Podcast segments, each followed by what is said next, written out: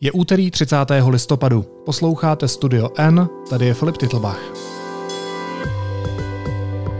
Dnes o tom, že kauza psychiatra Cimického ukázala selhání celého systému.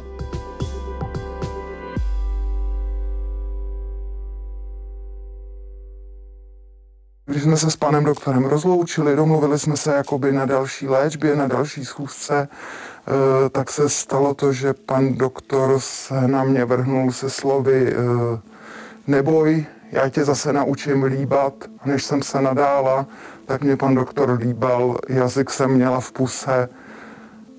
No bylo to nepříjemný. Ležela jsem na lehátku, dám by tam řadu jehliček a pustil takovou relaxační hudbu. Tak jsem tam jako chvíli ležela a pak přišel a uh, začal mě hladit po prsou, jako obou prsou střídavě. A ptal se mi, myslím přitom, jestli se mi to líbí.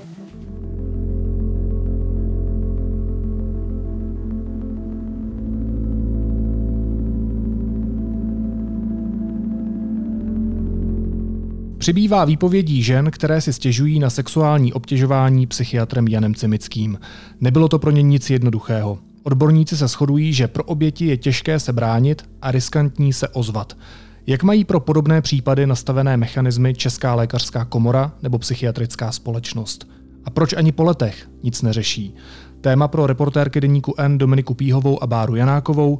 Vítejte, ahoj. Ahoj. Ahoj Filipe.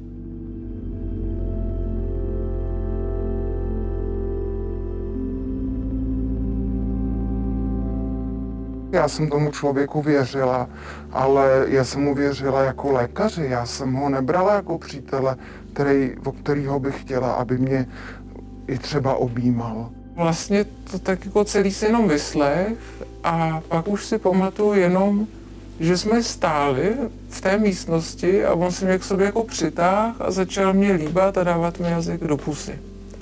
A to trvalo já to neumím zpětně říct, jak dlouho, ale dost dlouho na to, abych z toho byla úplně vyřízená.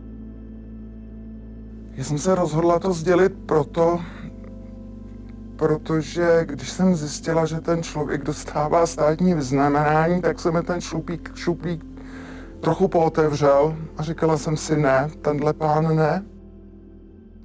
Dominiko, eh, v úvodu jsme slyšeli výpovědi žen, které se objevily v pořadu 168 hodin České televize.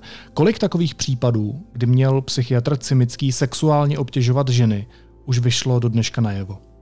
Eh, tak média přinesla hned několik těch svědectví. Eh, byly to třeba hospodářské noviny, seznam zprávy, česká televize, které přinášely různé příběhy z různých období té lékařské profese Cimického.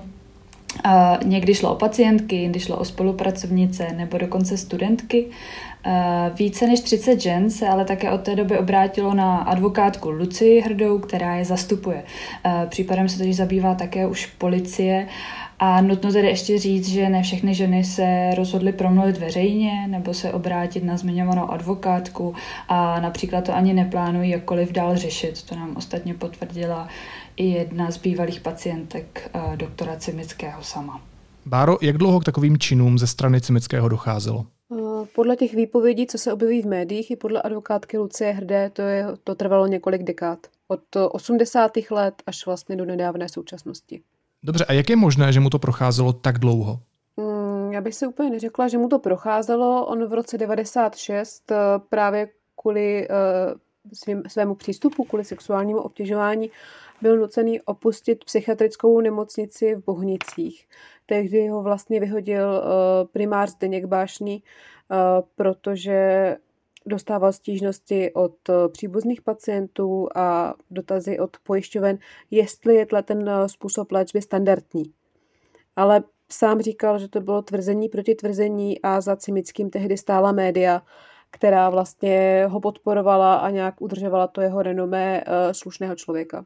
Jinými slovy, jeho kolegové a kolegyně někteří o tom věděli.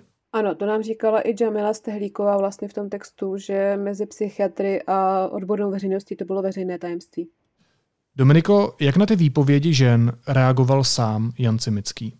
On tuším pro českou tiskovou kancelář řekl, že podobnému obvinění je těžké se bránit, eh, že si není vědom žádného profesního ani osobního selhání, že to není pravda a že vzniklou situaci považuje za politování hodnou snahu o zviditelnění se ve chvíli, kdy se vlastně prezident republiky Miloš Zeman rozhodl ocenit jeho celoživotní práci. Eh, on tedy nakonec řekl, že vyznamenání od prezidenta nepřevezme, protože chce ukázat eh, na svou nevinu a proti obviněním se aktivně bránit. V čem je ten případ psychiatra Cimického symptomatický?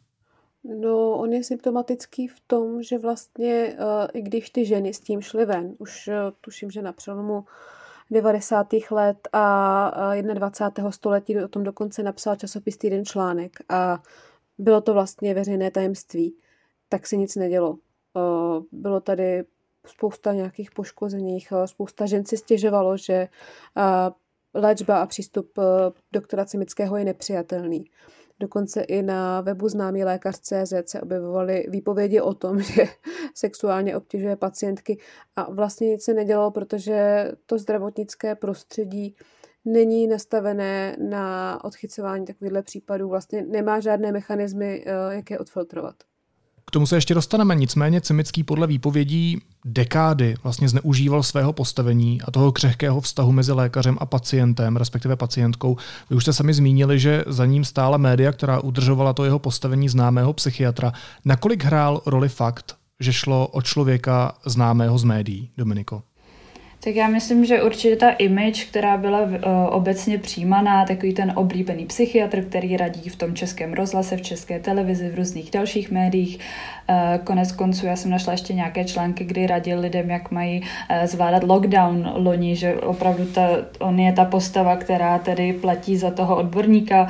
Zároveň jeho pomoc vyhledalo několik známých osobností v minulosti, takže on platil i za psychiatra těch slavných a určitě určitě eh, to pomáhalo tomu vytvořit eh, nějaký obrázek, který potom je těžko slučitelný s tím, co se dozvídáme z těch jednotlivých výpovědí a pro některé lidi je to opravdu eh, nepředstavitelný kontrast a proto třeba se uchylují k tomu, že říkají, že to v žádném případě není možné, že to ten člověk, kterého oni znají, by nikdy nemohl udělat. Chápu ale teda správně, že nešlo o ojedinělý případ jednoho známého psychiatra, ale že jde ve zdravotnictví o systematický problém. Ano, to dokládá i případ e, neurologa Martina Tomáška, který e, vlastně vyšetřoval ženy e, vaginálně. Dokonce se sešly čtyři oběti, které s tím šly na veřejnost. Tři měl vyšetřovat vaginálně, jednu měl dokonce dráždit vibrátorem. A vlastně ačkoliv ten lékař to přiznal, a tvrdil, že teda jde o výzkum, což teda eh, tím obětem neřekl, tak eh, soud ho osvobodil. Respektive eh, odvolací soud jeho trest zrušil a nyní věc vrátil do k dalšímu soudu k řešení nejvyšší soud, ale ta kauza se táhne roky a bylo to jakoby prokázané, že ten lékař postupoval nestandardně. Martin Tomášik je neurolog z Motola, pokud se nepletu. On pořád ordinuje? Ano. Jak je to možné? Protože se za něj postavila nemocnice a vlastně nebyl odsouzený. Jakoby jemu žádné provinění neprokázali. Jak má pacient nebo pacientka postupovat, když chce na nevhodné chování svého lékaře upozornit? Jaký je ten správný postup? Jeden uh univerzální postup eh, neexistuje. Záleží vždy na konkrétní situaci, ale kdybychom se aspoň minimálně snažili o to najít nějaké ty cesty, což jsme v tom článku eh, se pokoušeli, tak pokud k něčemu takovému dochází v nemocnici, pacienti mají možnost obrátit se na vedení nemocnice nebo na nemocničního pacientského ombudsmana. Návody často najdou na, na webových stránkách, ale je to většinou dost takový technicistní postup. Je to o tom, eh, jaká je tam lhůta, kdy vám odpoví a podobně pokud eh, se jde třeba o soukromou praxi, tak eh, je možné se obracet na odborné společnosti, jako je psychiatrická společnost nebo na lékařskou komoru, eh, která je stavovskou organizací pro, pro lékaře. A potom samozřejmě se taky pacient může poradit s pornami typu Bílý kruh bezpečí, kde mu třeba pomůžou najít další cesty. Ale jedna univerzální cesta uh, zkrátka neexistuje a vlastně i právnička z organizace Profem Veronika Ješková nám uh, to potvrdila a zmínila, že ačkoliv uh, v minulosti Profem a další vybízeli k tomu, aby nějaká metodika pro případy sexuálního obtěžování vznikla, tak instituce to řeší až v momentě, kdy se jim vlastně stane nějaký první nepříjemný případ, což uh, teď nastalo třeba s doktorem Cimickým. Nicméně tady platí, že traumatizovaná oběť má proti autoritám v bílých pláštích jak se svízelnou pozici.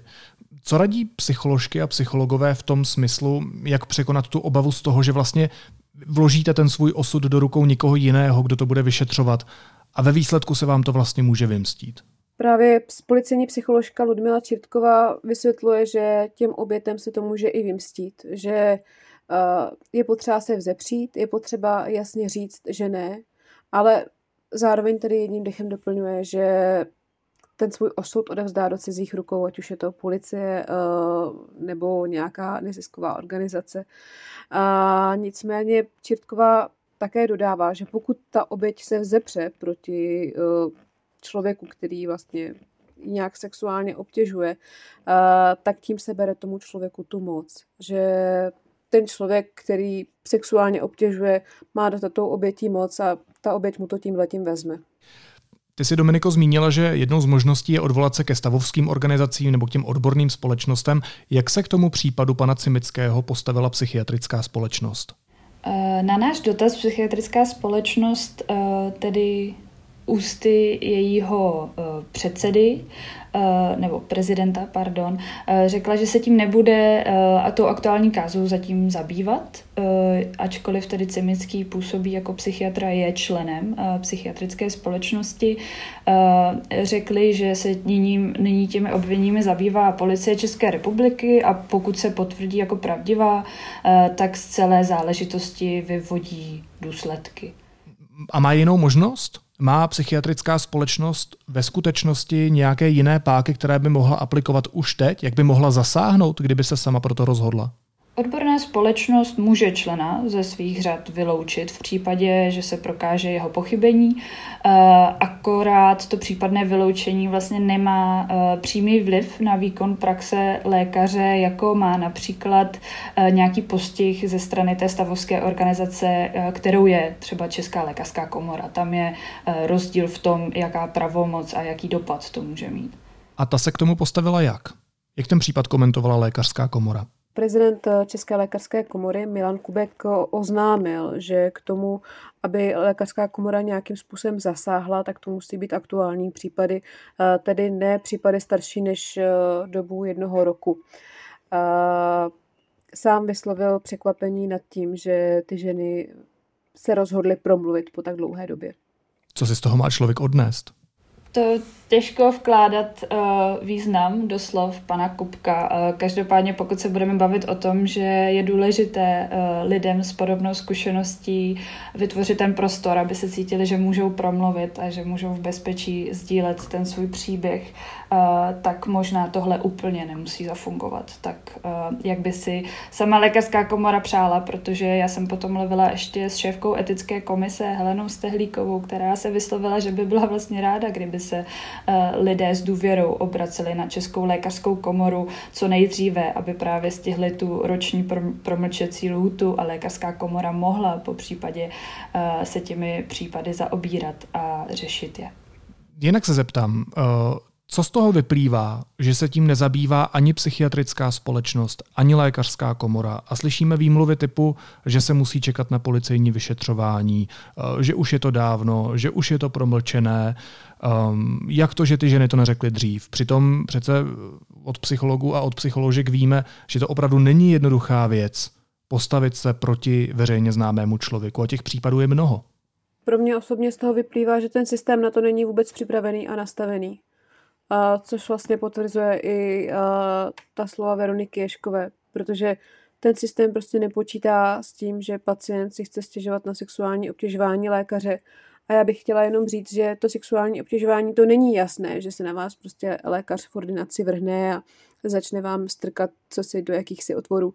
ale že to právě může být i případ toho neurologa, který vyšetřuje pacientky. Oni mu věřili, protože se specializoval na epilepsii, kterou oni vlastně trpěli. A při tom vyšetření začal používat nestandardní postupy a některým trvalo delší dobu, než vlastně přišli na to, že je to úplně už za hranou a vlastně se ani nevěděli, jak ozvat, protože do toho doktora vkládali uh, svoji důvěru. Byl to pro ně autorita. Možná bychom měli říct, co všechno vlastně zahrnuje sexuální obtěžování. Na to všechno by si pacienti a pacientky měli dávat pozor, když jdou k lékaři. Když budeme vycházet uh, z definice agentury Evropské unie pro základní práva, tak uh, sexuální obtěžování zahrnuje vyprávění nějakých sexuálních, ponižujících, posměšných nebo nevhodných vtipů, uh, zobrazování sexuálně explicitních obrázků, různé e-maily, telefonáty sexuální povahy, uh, sexuální hodnocení fyzického vzhledu, hvízdání, napodobování sexuálního aktu, zastrašování, vulgární nadávky, urážlivé pohledy, nějaké uh, žádosti o schůzky nebo o sex, uh, nežádoucí otázky po soukromém sexuálním životě, nechtěné doteky, objímání, líbání, Eh, štípání, poplácávání, dotýkání se sebe sama sexuálním způsobem v přítomnosti ostatních nebo sledování druhých. A důležité je tedy říct, že sexuální obtěžování eh, není to tež jako oboustranně odsouhlasené flirtování nebo vztah. Je to nějaký nežádoucí jednání, který vzbuzuje u té druhé strany nepříjemnost, úzkost, eh, strach nebo pocit ohrožení.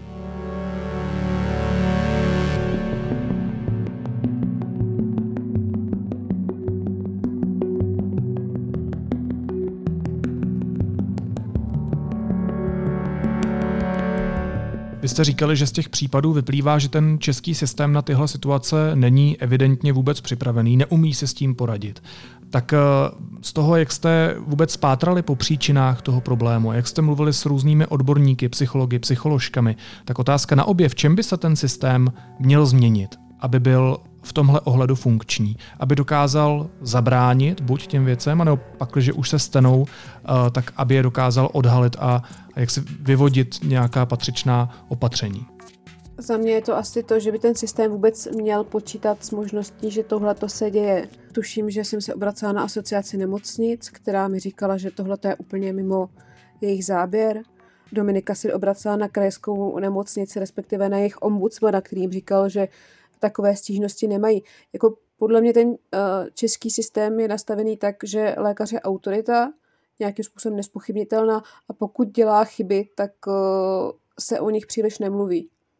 A přijde mi, že prostě ten systém fakt nepočítá s tím, uh, že ten lékař může nějakým způsobem svoji moc zneužívat. Takže to je podle mě asi jako, jako ta základní změna, která by se měla, nebo ten, ta základní věc, která by se v tom nastavení měla změnit. Eh, pro mě eh, vlastně souhlasím s Bárou, myslím si, že jedna ta rovina je to lékařské prostředí, ve kterém eh, si myslím, že prostě není dostatečné uchylovat se k vysvětlení, že jde o selhání jedince nebo jedinců, ale přiznat si, že to je opravdu tedy nějaký problém, který se může opakovat a opakuje se, objevuje se a že proto je potřeba se vzdělávat, dělat nějakou osvětu, pozbuzovat okolí, aby se nebálo ozývat, aby se nebálo stěžovat a vlastně ukazovat, že ty mechanismy fungují, což eh, teď eh, momentálně eh, úplně tím, co jsme řekli, asi nepotvrzujeme. No a potom je to samozřejmě celospolečenské.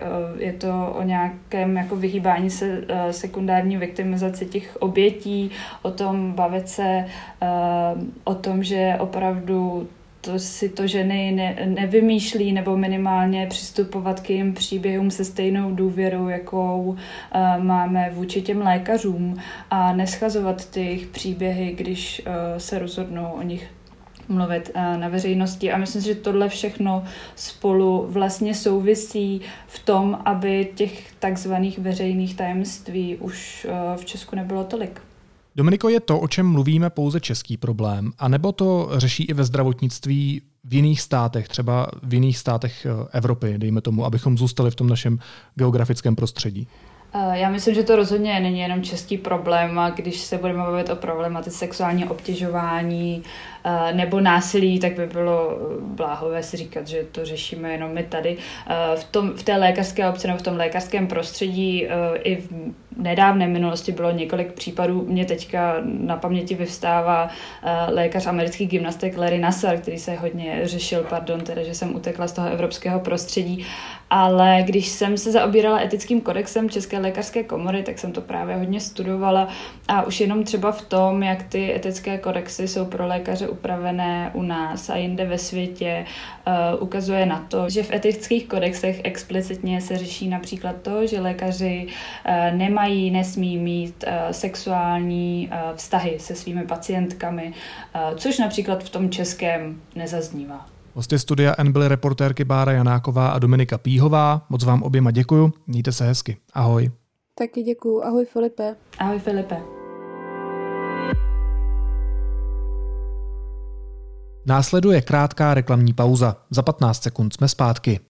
Největší dárek je, když jste spolu. O ty ostatní se letos postaráme my. Třeba nové telefony, notebooky, herní konzole nebo televize u nás pořídíte se zvýhodněním až 7000 korun. Více na t-mobile.cz lomeno Vánoce. A teď už jsou na řadě zprávy, které by vás dneska neměly minout. Ministerstvo zdravotnictví bude podle ministra Adama Vojtěcha navrhovat povinné očkování proti covidu od 1. března 2022 pro vybrané profese a lidi starší 60 let. Lidé očkovaní proti COVID-19 po významném kontaktu s nakaženým, například v domácnosti, budou muset pátý až sedmý den po kontaktu na PCR test. Do karantény ale před jeho negativním výsledkem dál nemusí. Registrace dětí ve věku 5 až 11 let k očkování proti covidu by se měly spustit 13. prosince, řekl to Adam Vojtěch. První vakcíny by pro ně měly do Česka dorazit v týdnu od 20. prosince. Je jich objednáno 300 tisíc. Moravskosleská cizinecká policie zadržela předsedu Běloruského fotbalového svazu Vladimíra Bazanova. Má podezření, že spojenec prezidenta Alexandra Lukašenka přijel do Česka na zápas domácích fotbalistek s Běloruskami bez povolení ke vstupu. Vila odsouzeného Radovana Krejčíře v Černošicích u Prahy byla vydražena za 21,5 milionu korun. V osmém pokusu dražby přihazovali dva zájemci. A zpěvačka Rihanna se stala národní hrdinkou karibského ostrova Barbados. Rodačku z ostrova vyznamenala premiérka u příležitosti vyhlášení republiky. On behalf of a grateful nation, but an even prouder people, we therefore present to you the designee for National Hero of Barbados, Ambassador Robin Rihanna Fenty. May you continue to shine like a diamond Zrod Nové republiky oslavili lidé v hlavním městě úderem půlnoci místního času.